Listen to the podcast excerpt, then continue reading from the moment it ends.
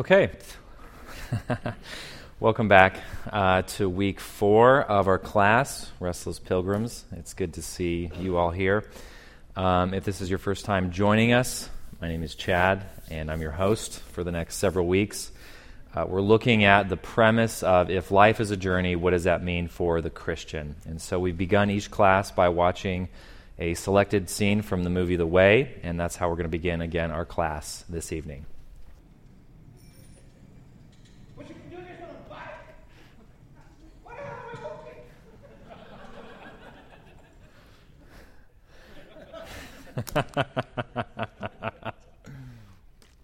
I think Yost is my favorite character in the film. He's if you haven't seen the film, Yost is one of 4 traveling companions that walk the Camino Santiago with Martin Sheen's character, Tom. And Yost is a gentleman from Amsterdam who is on the Camino, really as sort of an exercise routine. And so he reflects some of that need to be on the journey there. And the pilgrims in this story, in The Way, have a discussion that's related to this very lighthearted comment about what it means to be a true pilgrim. We mentioned this concept the first week of the class.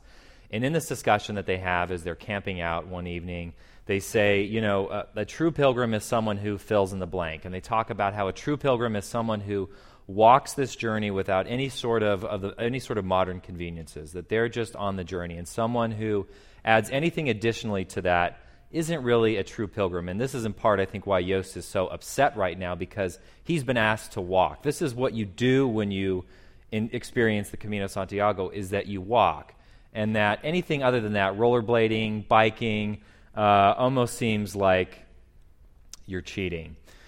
In this class, as I said, we're talking about this concept, this reality of what is life like if we're living on journey. What might we expect as Christians as we're walking this path? And so we've been doing 3 things in the class. The first is we've been exploring and looking at a rediscovery of our roots as Christians. So looking at characters from Scripture, characters from history that can help inform and give insight into what's happening in our own lives.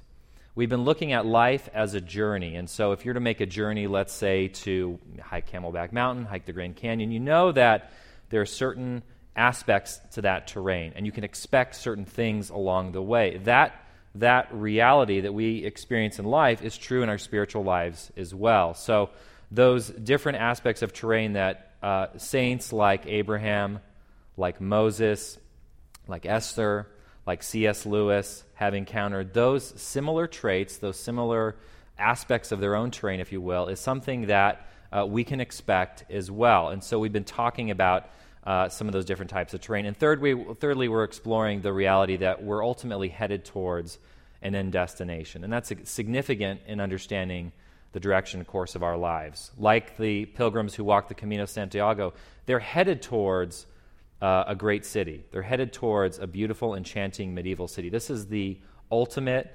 result and destination of their journey. And we have our own destination that has implications for our own lives. The first week we talked about starting the journey every day, that we are called out, like Abraham was called, not geographically to leave his home, but more importantly, he was called spiritually to leave a mindset that essentially said this: life is you're born, you live, and you die. And that worldview, that mentality is actually something that is very similar to the world that we live in the West, a secular space that says this is basically all that there is, and that people live life with that mentality. And God is calling us out of that mentality every day. We are, in a sense, making the journey, taking those steps of faith every day. The second week, we looked at the story of the Exodus and how in the Exodus, God was calling a group of people out of their home. He was liberating them out of enslavement, calling them into the wilderness, and that process of liberation is not something that's very easy. It's difficult, and God calls his people into the wilderness to experience discomfort, challenges. They're confronted with themselves.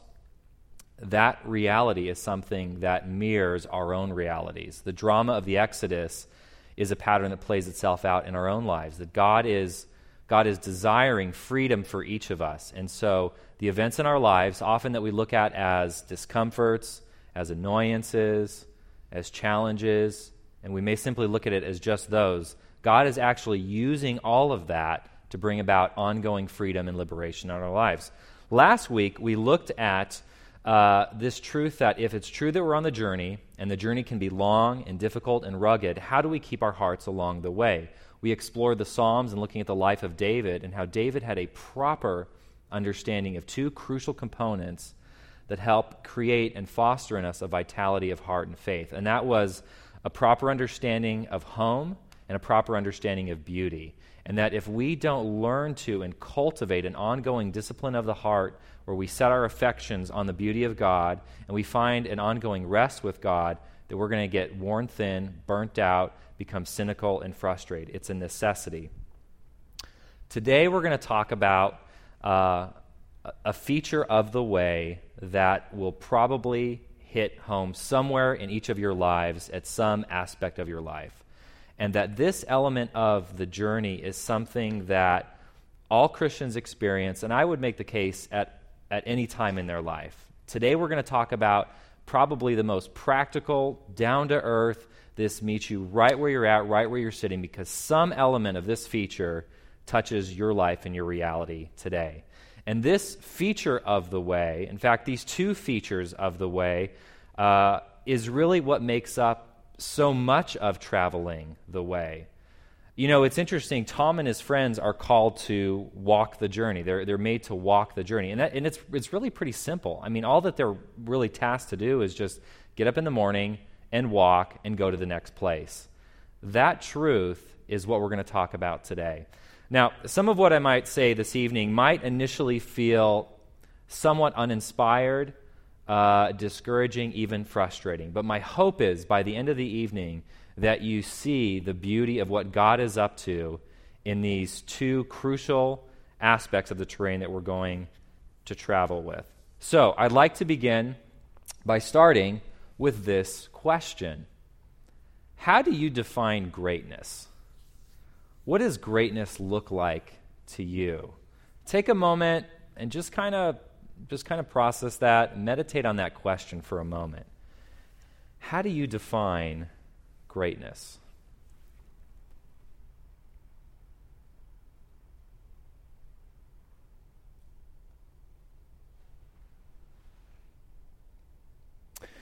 Our world and our culture have a number of responses to the answer of this question, and it can look and come in all kinds of forms, shapes, and sizes. For some, greatness is an accumulation of wealth. For others, it's achievement. For others, it's a devotion to a community, to a religious tradition, to a family. For some, it's being able to live life on their own terms. For others, it's being involved in a great cause. And we're surrounded by a myriad of responses to this crucial question of a fundamental dimension of what it means to be a human being. We've talked about some of those fundamental dimensions of what it means to be a human being, that freedom is a crucial aspect of that longing and desire is a crucial aspect of that the need to find home and make a home and find a dwelling place. Greatness is another one of these things that is a core foundational reality of what it means to be a human being. And like those other elements, people cannot help themselves but pursue and search for and look for greatness. It's just part of the wiring and makeup of being a human being. What's interesting, though, is that God's definition of greatness and what greatness looks like is oftentimes very much different than a lot of the responses that we get in culture, in the world, and even the marketplace. And the other element in understanding greatness is this, is greatness is always inextricably tied to an understanding of authority and power. So that thematic reality is what we're going to talk about tonight, and what God is up to in committing himself to making his saints great. Because God is in the process of liberating his saints, helping his saints find ultimate home, ultimate beauty, and he's also in the process of making his saints great. So, the big idea tonight is this, is that God is going to use two crucial features on the way, along the journey, to help and accomplish that end. The first is walking through the desert, and the second is walking through the valley. Now, when I ask you this question and I ask you to think about greatness, for whatever reason, that might seem like somewhat of a distant concept of reality for you this evening. When you think about being a person of greatness and that you're called to greatness, your life may or may not feel like it embodies that quality. Do you struggle to feel like your life has any kind of significance or real kind of meaning? Do you feel like your life is just ordinary and it's full of details and getting the kids to school and paying your bills and just trying to show up to work on time and do a good job and not go crazy with your family and be a committed Christian the best you can? But the idea of greatness is something that, maybe that's reserved for people like Joan of Arc, Mother Teresa, someone who's invited us to the Grammys, but I'm just a regular person, and my life is full of just a lot of mundane details. Do you feel perhaps like you're maybe even unseen, unapplauded, unappreciated, that there are some elements, maybe even a lot of elements of your life that just don't occupy a lot of what we may call applause or acclaim, or that there are trophies being made after you and books are being written about you because of what you're doing in your day-to-day life? If you're anywhere in that space this evening, you're in great company, because this message is for you. This message is really for all of us. Let me start with this quote. How does God make his saints great? And how does God define what greatness is? Alicia Britt Coley, in her book Anonymous, says this. This is a crucial way that we begin to understand what God's up to in this process. Unapplauded, but not unproductive, hidden years are the surprising birthplace of true spiritual greatness. Unapplauded, but not unproductive. Hidden years are the surprising birthplace of spiritual greatness. I want to start us off with three different stories. Three stories that really are remarkably similar in their thematic tone and their experiences. The first is what we're probably very familiar with in the story of Moses. Moses was, as you know, a prince of Egypt who was involved in the murder of a fellow Egyptian after learning that he was a Hebrew and his fellow Hebrews had been enslaved by the man that he called father.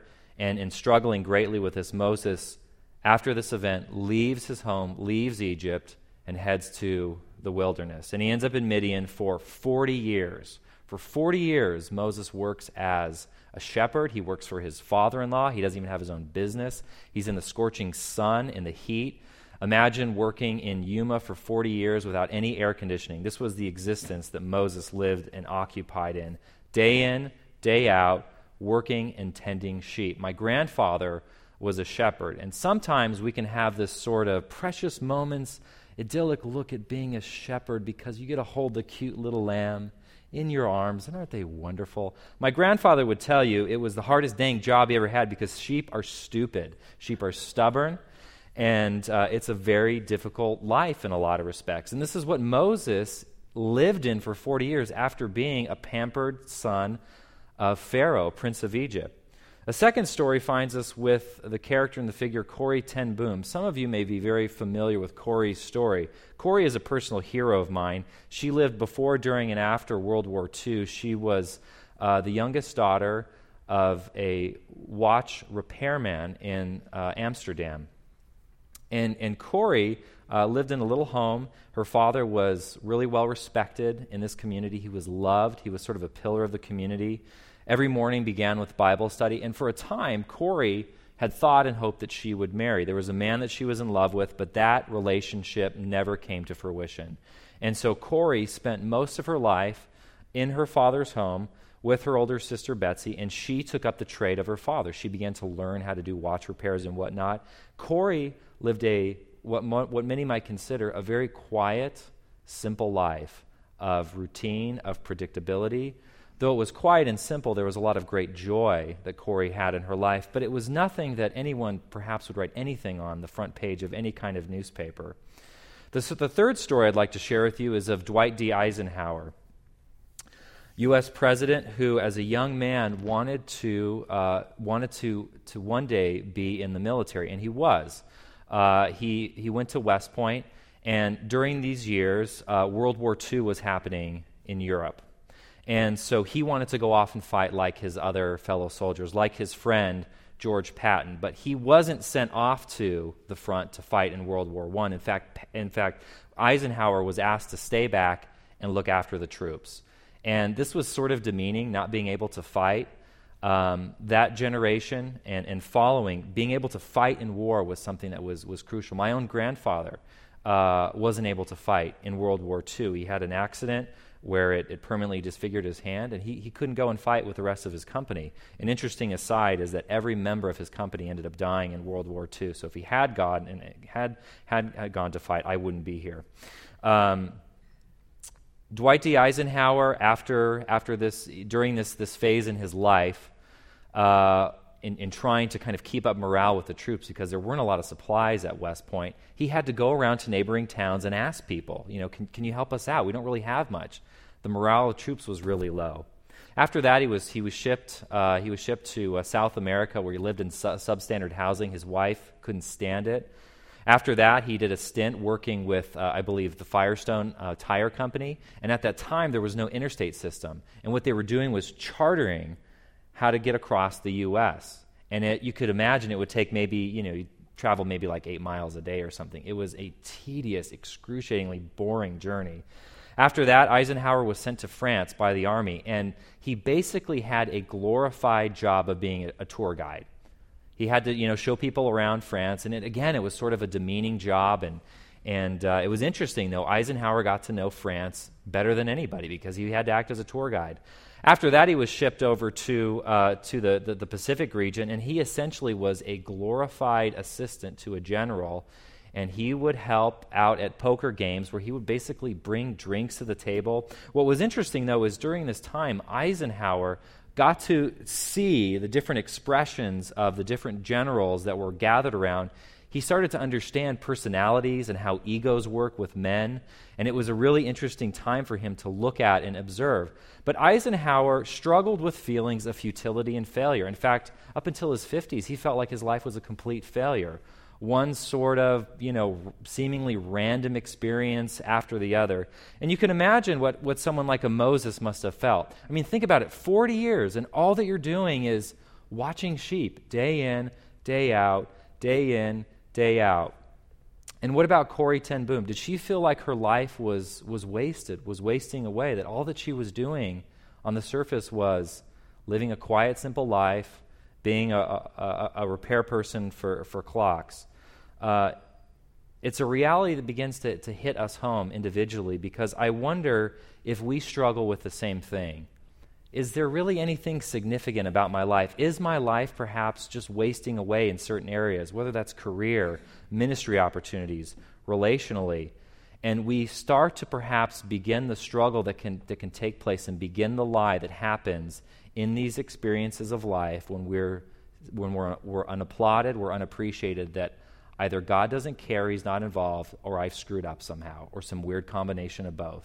Either God is distant or removed, or I've maybe made some decisions along the way that I shouldn't have, but certainly I shouldn't be in South America in substandard housing. Certainly I shouldn't be in the shadow of Sinai tending sheep. Certainly I shouldn't be doing the same thing day in, day out as a watch repair person. But these are the realities and the stories that these characters found themselves in. So we're going to talk about the first crucial feature of traveling along the way that God utilizes to develop greatness in his saints, and that is walking through the desert. Walking through the desert. I think I have another slide after this. Yes. Okay. Now, when you look at the story of Scripture, what's really interesting to think about, as one commentator points out, is that the whole of biblical history has been interpreted as having a desert or wilderness motif. And let me put it another way to kind of ground that statement. As a screenwriter, we understand story structure basically as this: beginning, middle, and end. Right? That's how we tell stories. Screenwriters use Act 1, Act 2, and Act 3. So Act 1 is your introduction, your setup. Act 2 is the heart of the story, what we call conflict. Act 3 is your resolution. Well, if you look at this as the ultimate story, as the meta-narrative that guides our lives, the Act 1 of Scripture would essentially be Genesis 1-3, right? That's the setup for the story. The majority of the story, and any story, takes place in Act 2, and the resolution of our story happens in what? Like Revelation?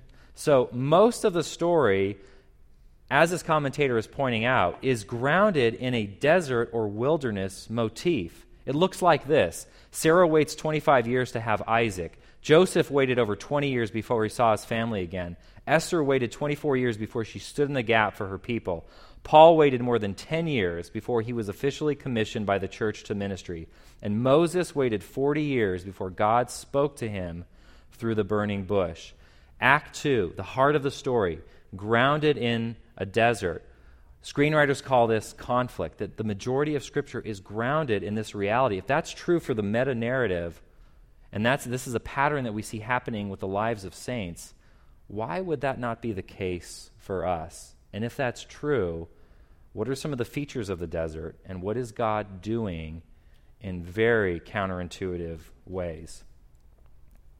Let's begin to define what a desert is, spiritually speaking. Now, we have the great fortune of living in a desert, and there's a unique beauty to the desert. I know for a time I've struggled with that, but as I've lived in Phoenix more and more years, I've come to see that there really is a mystic, distinct beauty to living here in a desert. But I think most people would associate deserts with being this, a seemingly empty, barren, forgotten place. The Hebrew word, though, for the word desert is midbar, and it's from the word dabar, meaning to speak. That's kind of interesting, to speak. Chuck Colson, in his book on Moses, talks about this and why this Hebrew word to speak would be, why this word desert would be called to speak, and what are some of the implications for that. He says this, "Let me draw from that root term and suggest that the desert is the place where God speaks, where he communicates some of his most important messages to us." Next slide. Now what might that desert look like for you? Well, for Moses, it was this. It was being in the wilderness of Sinai, tending to the sheep. It could be something like transitions, prolonged waiting, new additions to the family, preparatory education, relocation, retirement, unexplainable loss, extended illnesses, irresolvable conflict, and all else that tends to hide us. Any aspect of your life that somehow feels delayed, unnoticed, unapplauded, unappreciated. These are desert experiences. These are desert seasons. Next slide. So what is God up to? Next slide. Let's look at the features of the desert. Alicia Britt Coley says this, "When he calls a soul simultaneously to greatness and obscurity, the fruit, if we wait for it, can change the world." So here are some of the features of the desert. The first is this. Next slide. It is uncelebrated. There are seasons when we feel underestimated, underappreciated, or even invisible. In other words, no one is clapping. Moses working as a shepherd. So have you ever found yourself in an experience whether, let's say that you were on a particular career path and for whatever reason, things haven't quite gone according to plan? I think we all can say, if we're honest, each of us has a sort of life script. This is how I hope and think my life should play itself out. By this age, I'm going to get married. By this age, I'm going to have these things accomplished in my career. I hope to have be a homeowner by 25, by 35, by 45, whatever it is. I want this much in my bank account. And somewhere along the line, as Kathy Keller says, something happens where our life script is like this, and what's happening in the events of our lives seem to go like this. That is a crucial feature, a definitive feature of being in the desert. The second element, it's isolating. Isolation is always part of the wilderness experience, and the instant feeling you get is, God's gone, right? It's that experience where you're like, wait a minute, so I went to the best school in the world, and now I'm working a job where, 17-year-olds, 15-year-olds, are working. I'm working alongside. Or I was in this marriage that didn't work out, or I didn't get married, or I was hoping for this particular ministry opportunity, but it hasn't quite panned itself out. And you find yourself kind of in a corner in some area of your life going, what happened? I have these gifts, I have these longings, I have these burdens, and something seems to be off course. Is God just a really poor manager of my life? I mean, I was expecting something to happen, and it doesn't. Chuck Colson goes on to say this, where is he? Speaking of God, he's left me in this place. You say to yourself, I'm going to lose my gifts. I'm going to lose my usefulness. I'm forgotten. God's left me behind. Time is running out. Opportunities are passing me by. I'll never get out of this place. Does that hit home for anybody? It's kind of like in the movie, the Pixar film Cars, where Lightning McQueen is at the top of his game. I know this is kind of a silly example, but Lightning McQueen is at the top of his game, and his life path literally gets diverted, and he experiences an off-ramp, and he spends a good deal of time in Radiator Springs. How could the guy that was this much of a champion be in Radiator Springs? And we have those off-ramp experiences of life where we go, you know what, I've tried everything I can think of, and nothing seems to be changing. Next slide. It's mundane. It's routine, predictable, day in and day out, the same thing, day in and day out. And we hear of our friend who has this amazing experience, this coworker that gets promoted, this family member that finally gets the relationship they long for, and we're like, well, what about me? What about all I'm doing? Get up, same thing, day in, day out, tending sheep for 40 years, repairing watches for 30 years, serving generals a Jack and Coke when I went to West Point. This is ridiculous. It's uncomfortable. Think about it. The Israelites spent 40 years in the wilderness. Moses, 40 years in the wilderness. Unless we forget our Lord and Savior, who spent the majority of his life, 30 years of his life, most of that living in relative obscurity and being unapplauded, that these were the crucial, informative, and foundational years that would become necessary for his ministry. Okay. Why is this? What's happening here? Is God a bad manager of our lives? Can we trust him? Do we need to get ourselves back on track? Have we missed the boat? Has God missed the boat? What might he be up to in all of this? I'd like to start with a very interesting illustration that in her book, which I highly recommend, Anonymous, Alicia Britt Coley talks about in doing renovation work of her home. She really liked for people to come over and see what had happened, you know, the new paint, the new furniture. But she said, I would never take anybody into the crawl space, right? No one would ever go and see, like, the foundation because it's sort of grimy under there, and who wants to see that? Yet she said, this is the most important aspect of the house. This is the foundation. This is what supported the house. Really, if you want to see what makes the house, this is what makes the house the house. The same is true with what God is up to in these desert seasons of our lives. Let me ask you this question. Why is it that we see so often figures in the media who experience all kinds of failures and falls from grace, whether it's someone in politics, in athletics, in ministry, in the professional world? Why does this pattern seem to happen over and over and over? Well, obviously we can give the reason for perhaps many of them don't know the Lord, but when we look at those that do know the Lord, what's taking place and what's happening there?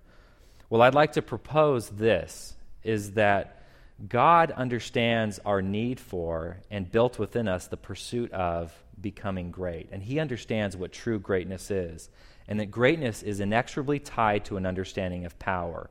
You will somehow pursue this. And that these seasons of greatness, these seasons of desert, what God is up to is creating in each of us a durable soul, a lasting soul. He's developing us within us the character to have the kind of power that when we receive that power, when it's bestowed upon us, we know how to wield and use that well. In the beginning of our story, God wants to endow and bestow man and woman with the ability to rule, that men and women were ultimately made to be stewards of creation. We were made to be kings and queens of the earth. God wanted to bestow power on men and women. The problem is after the fall, when mankind became corrupted, is that man has a tragic and unfortunate relationship with power. Think of most of the situations in life, whether it's in your working life, in familial life, or just in what you see out in the world, do most people handle power well? Do most people steward that power very well? The answer is tragically no. So what does God have to do? What has to happen in his saints? God needs to create and orchestrate elongated seasons that can be full of frustration, that can be full of difficulty, that can be mundane, day in, day out. So what happens in that saint, that person, is they start to see things like this. You know, I'm really not in control of my life like I thought I was. You know, I'm really not as great as I thought I was. I mean, God is God, and I'm a man or I'm a woman, and that's that. We start to begin to see reality for what it is. If it's true that being a Christian is the fullest expression of what it means to be human, what God is doing in his grace in these desert seasons is letting us practice what it means to be human. That he's giving us the grace of, you know what? All I'm asking you to do in this season of your life is to live your life in a way that honors me. And we struggle with feeling, you know, I'm not living that revolutionary, exciting, adventurous Christian life. And God may be calling you to that, but chances are God is probably calling us in these seasons to be faithful, to stay put, and to learn more and more what it means to be faithful, to practice the art of being a human being. You know, if all that we have to do is, live our lives in a godly way, we're learning how to become human, the day in, day out practice. I mean, if you want to be, we were talking about just at dinner, someone, I can't remember your daughter's name. Jolie is, or your son's name, I'm sorry. Jacob is learning to play the saxophone, and we know in any kind of, the trumpet. He played the saxophone, and now he's playing the trumpet. That's right, very talented kid, right? When we learn to play something like an instrument, what do? We practice it over and over and over and over. I think that's what God is having us do in these seasons, is practice of what it means to be human. We have a chance, a kind of a Groundhog Day repetition, day in and day out, to learn what it means to be kind, to learn what it means to be loving, to practice this. Why is this so? Because ultimately God does want to give us power. He wants to bestow on us power. For those of you that have experienced a kind of power, whether it's leading a ministry, leading a company, leading a family, leading some kind of endeavor, you can attest to this reality that power is a sobering thing. Augustine, when he was asked to be made the bishop of Hippo, cried, because he understood the weight and the gravity of what was being placed on him. God understands this reality well, and it's something that we often, like in the story of the Exodus, we look at these experiences, I think often as just random. This doesn't mean anything. If I can just get on to, you know, the real adventure, the real excitement, and God, I think, is saying, this is actually the most critical time in your life. This is the most critical time in your life. If you don't pay attention to what's happening in your character, are you really different than Bernie Madoff? Are you really different than Tiger Woods? You don't think that if that kind of temptation was put before you, you would fall to that? And if we don't cultivate in these seasons, we will unfortunately do what so many people do, is we will abuse power, we will abuse the greatness that's given to us, we will hurt ourselves, and we will hurt other people in the process. What are some of the challenges that we face in this reality, right? Because this is very countercultural. The rest of the world doesn't think like this. Our culture certainly doesn't think like this. It's all about the acquisition of power, of achievement right now. And I want to say there's nothing wrong with that. There's nothing inherently wrong with that. Where it becomes wrong is what's happening in the motivations of the heart and the reason behind the pursuit of that. But there are some significant challenges to this. In fact, you walk out of this room tonight and everything, most voices in the cultural space is screaming at you, make yourself great, make yourself significant, pull yourself up by your bootstraps, you can do it, you have the power within. And God is saying, actually, character is what's more important. You will become great someday. I will bestow power on you someday. Someday men and women will judge angels. That's a sobering thought. You were made to rule with power. But what I'm doing right now is creating in you a durable soul. So let's talk about some of the challenges that we face. The first is this, And Eugene Peterson says this so well, and I highly recommend his book, A Long Obedience in the Same Direction, which largely inspired this class. He says this: I am quite sure that for a pastor in Western culture at the dawn of the 21st century, the aspect of world that makes the work of leading Christians in the way of faith most difficult is what Gore Vidal has analyzed as today's passion for the immediate and the casual. Everyone is in a hurry. The persons in whom I lead in worship, among whom I counsel, visit, pray, preach, and teach, want shortcuts. They have adopted the lifestyle of a tourist and only want the high points. But a pastor is not a tour guide. The Christian life cannot mature under such conditions and in such ways. People largely want the quick fix, the get-rich-quick scheme, the simplest and fastest way to greatness in any area of their life. And what he's saying here What he's saying here is this.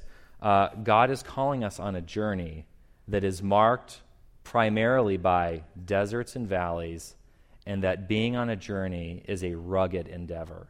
Now, sometimes I think we can ascribe to Christianity a kind of softness that was never meant to be there. And the softness is very true in light of things like God's has said, his tender kindness.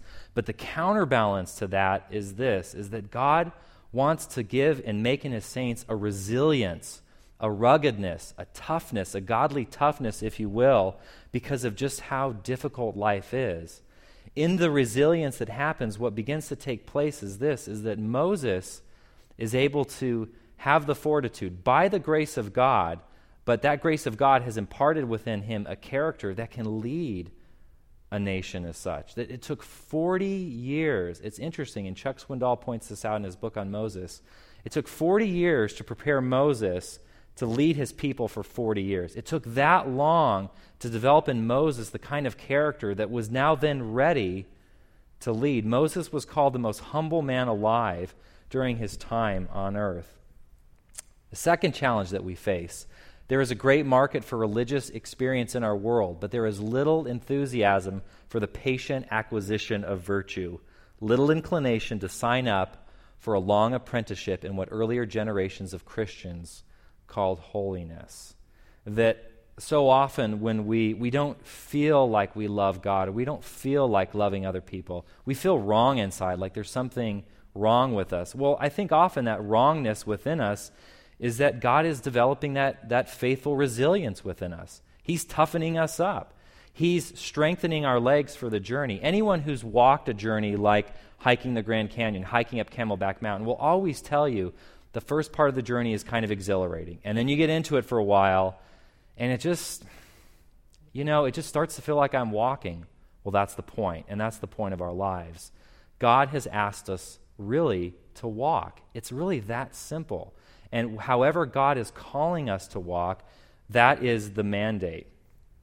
Next slide, I think. Okay. So before we segue into a break here is that we are called on a journey, and the journey can have its peaks and its valleys. And a lot of the features that we've talked about in this class up until this point are, in a sense, kind of the peaks or the highlights. But this is reality, right? I mean, we all got up today, we either went to work or we went to school or we did something that throughout the course of our day, it just felt sort of ordinary, right? Maybe we paid our Southwest gas bill, we entered in, the spreadsheet at work, we had that needed conversation with our boss, we had to discipline our kids because they were messing up again, we had to put gas in the tank, and it's just one detail after another. The beauty in that is God, because he lived in our incarnational space with us as Christ, understood that all of those little granular details, all of that is being used to make us into the people he's destined us to be, which is great. If we will submit to that process, if we will look at seeing our life with a new set of eyes, we can see that, every time I go to the grocery store is an opportunity for me to know God and other people more and to practice being a human being, to practice being loving. It's not just a mundane detail. It matters because someday we may be called to do something that Corrie ten Boom was called to do, that Moses was called to do, that Dwight D. Eisenhower was called to do. Let's take a break.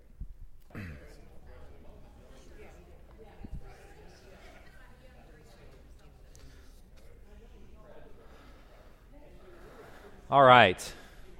Welcome back. So we looked at the first feature, deserts, unapplauded, unappreciated, unseen, unnoticed.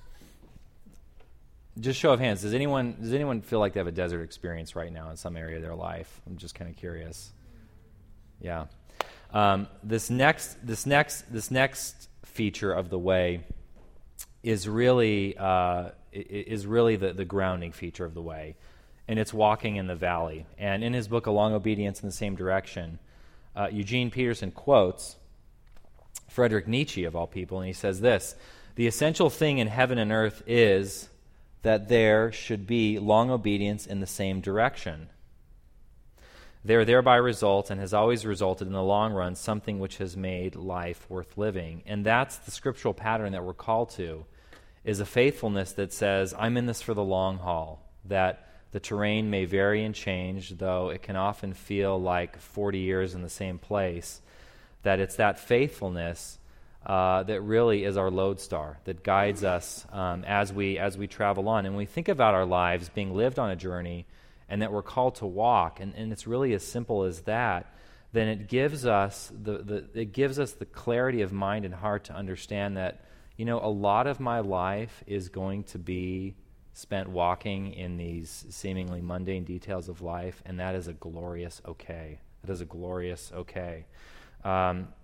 We see this next element, that in walking the valleys, in this long obedience in the same direction, that God is often calling us to wait. And we feel like when we hear that call to wait, that can seem very passive. We're Americans, we're on the go, we like to make things happen. But it's really a waiting forward. Gary Thomas says this: "We often don't think of waiting as a discipline, but it's all over Scripture and well attested to the Christian classics. We are obsessed with where we are today and with what is going to happen in the next year, while God's plan for this world often take a long-term view.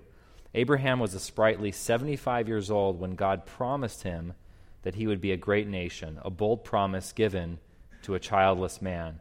A quarter century passed before Isaac was born, and a full century went by before the promise about the land took concrete shape. Waiting for the believer is not futile and desperate act of those who have no other options, but rather a confident trust that eventually God will set things right, even if he is not operating within our preferred time frame." And this is true, right? We all, I believe, have God-given vocations and desires and callings, and some of us have seen that come to fruition to varying degree. Maybe for some of you, your desire is to have children. For others, it's to be married. Maybe you want something to happen professionally, ministerially. Maybe there's something in regards to purchasing a home or selling a home, and your timetable starts to feel frustrated. Well, be in good company, because this is a pattern that God is asking of us. We all have a life script, and we all struggle with what can happen in certain places with our life script. And God ultimately can be trusted because of the faithfulness that he's proven both in the Old and New Testament. Walking the valleys also means suffering forward, not just waiting for, but knowing that these momentary struggles ultimately are going to produce good results, and that we can trust God with that. We know, in looking at the role of desert seasons, is that in the isolation and the monotony and the day in and the day out, that God is forging within us a durable soul. So we can see that, and we can consider it all joy when we encounter those kinds of just monotonous details. And the same is true in the sufferings that we experience when we have to wait, because let's just face it, waiting can be really tough, right? When am I going to have children? When is that going to happen? Is that going to happen? When will I be married? Will I remarry again? Will I experience this dream and this burden that I have, and how much longer do I have to wait? And that's a real form of suffering, and I think it's right to consider it so, and to go before the Lord and walk that out with him. When we look at the role of Christ, our ultimate pilgrim, the ultimate traveler, the one who really is our guide, who sets the pace for each of our lives, how was he able to withstand his desert season? Because he had his own desert season. He spent 40 days in the wilderness. And at the end of that, He went toe-to-toe with Satan, with the prince of the air. And how was he able to withstand the temptation for appetite, the temptation for applause, the temptation for a misuse of power? Well, we have to look at where he spent the majority of his time. You know, in her book, Anonymous, Alicia Britt Coley uses the example of an iceberg and how we, you know, when you see an iceberg, you're only seeing a small piece of that. But beneath the iceberg, much deeper, is the source that holds up this formidable weight. Jesus submitted himself to the process of being a human being. He grew up as a boy. He learned to trade with his father. He learned the scriptures. He willingly submitted himself to the process. And you have to imagine, and this is an extra biblical pause right now, but you have to imagine what might have been going on as he grew in the knowledge of the Lord and he grew to know who he was, that he would be a Messiah, that he was the chosen one, that he was the Messiah. Could you imagine as an 18-year-old knowing that you have this kind of power and knowing that it wasn't your time yet, you'd have to wait? Could you imagine when the people when the people that you grew up with talked about your mother as being that kind of loose woman that, you know, had Yeshua and, you know, just don't want to say too much, but we kind of all knew what really happened. Could you imagine how he must have struggled perhaps during that time to maybe use his power? But he didn't. And even in the presence of Satan, not calling the angels, not calling on all the power and authority of heaven, what was the key element to this? How was he able to do this? Well, it's really the answer to this question. So what is true greatness? You know, we all thought about that at the beginning of class, and this is really what the world seeks and strives after and wrestles for, because greatness is tied to an understanding of authority and power. Jesus was endowed with all authority on heaven and earth, and yet he always, always, always used it in a way that honored God and was in the best interests of all of those around him. Jesus didn't lash out when he was being crucified, and he ultimately said to his Father in Gethsemane, God, I don't want to do this, but your will be done. So what is true greatness? Jesus' true strength was not revealed in his ability to teach and lead the multitudes. It was manifested in his willingness to make himself nothing, to suffer and to die.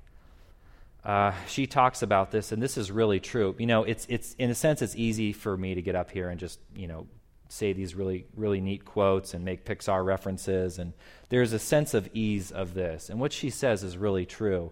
I had enough strength to exhaust myself studying, mentoring, and teaching, but I did not possess sufficient strength to be nothing. So what is true greatness? True greatness is the submission of our will to God. That is greatness. That is greatness. That is what it means to be a great human being, is that, God, whatever happens, your will be done. God, I don't want this to happen, or I hope this doesn't play itself out, but God, whatever it is, your will be done. That is a great human being. That is a great soul. And we think about that as the metric for how we understand our lives and other people. That is where we become very revolutionary and very countercultural, because the rest of the world defines greatness as this or that or this thing. And Jesus is saying, no, greatness is actually submission to the Father. That's a great human being. And if you're in a desert season where not a lot's happening, keep walking with God, keep submitting to him. What's the rest of the story with these other characters? And how does this kind of tie into our stories, our own stories this evening? Well, we know with Moses, as I said previously, that 40 years, day in and day out, and he sees something unusual, a bush that didn't burn itself out, that was on fire. And you have to wonder and just take pause and think, you know, in being in that vacant space for that many years and being that humbled, because the reality of it is that we're going to be humbled greatly in these seasons. Some of you have had job losses, job setbacks. It's incredibly humbling. Some of us have had relational losses, relational setbacks. It's incredibly humbling. Some of us have not experienced the kind of dreams that we hoped to have had. That's incredibly tough and incredibly humbling. And Moses sees the burning bush. And you have to wonder if, in part, he had been so humbled that he could take pause and see that thing happening. His soul had quieted. Your soul quiets in these moments because nobody thinks that you're the coolest thing on earth, maybe except a handful of people in your life, and maybe they don't even think that. You kind of start to see who you really are, and some of it is great, and some of it's not so great, and it becomes this real playing field between God's up here and, man, I'm really down here. Corrie ten Boom. Well, Corrie, for those of you that know, lived in occupied Amsterdam during World War II, and the Nazis had taken occupation of her hometown, and she inadvertently became involved in helping to hide a number of Jewish people, men and women, in their home. And she writes so beautifully in her book, The Hiding Place, how this was a call that she felt that she had to respond to. These were God's chosen people, and it was an honor for her father, for their family, to participate and hide Jews while the darkness of the Nazi regime descended upon Europe. Year after year, Corrie being faithful in what she was doing, probably not a lot during that time thinking that anything this malevolent and dark and sinister would crouch and come upon and descend ultimately on her doorstep. But yet there she was, just being the faithful woman of God that he had called her to be. And then Corrie inadvertently becomes the leader of the Dutch resistance movement against the Nazis. An elderly spinster woman becomes the champion leader of it just gives me goosebumps when I hear about this, that God chose someone like Moses, that God chose someone like Corrie ten Boom. What about Dwight D. Eisenhower? Well, he, like I said, felt like a complete failure, one seemingly random career event after the other. Dwight D. Eisenhower, for those of you that know, presided over the development of the interstate system. He had spent all that time in that really uncomfortable situation in that car going across the United States. Who better than to help guide and understand the development of the interstate system in our country? Well, what about in World War II? Well, his friend Patton at an early age had experienced a kind of success that must have made him struggle with envy. Remember that situation where he was the sort of glorified waiter? Well, if you're going to lead some of the most difficult, hardened, egotistical generals that the world has ever known that are fighting on your side, you better understand how their personalities work, and what better way to do that than watch them at a poker game, day in and day out. What about that jaunt where he had a role as being a tour guide? Well, who better to be the supreme Allied commander than the person who knew France better than anybody in the United States because he had to lead tour groups around it? All of these seemingly mundane experiences that were, in his eyes at that moment, a complete failure, actually was training ground where he would have not only the character, but the experience. And you see, that's something else that I didn't touch upon, is that character is foundational, but God is also giving us practical resources in these desert and valley experiences for moments that he may call us to say, you know what, now is the time for you to be demonstrated in greatness. I'm going to bestow on you the power of leading the Allied forces to storm on the beaches of Normandy. That's hugely significant.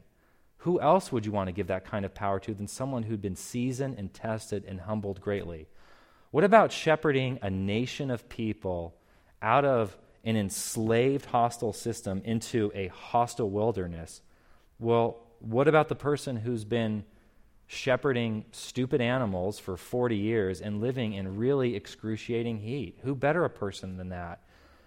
And who better a person than someone who's developed a tenderness and a faithfulness of heart to care for, at that time, in that day and age, in that twisted culture, a group of people that were despised? Someone who had become a caretaker in her own right, who is the perfect fit.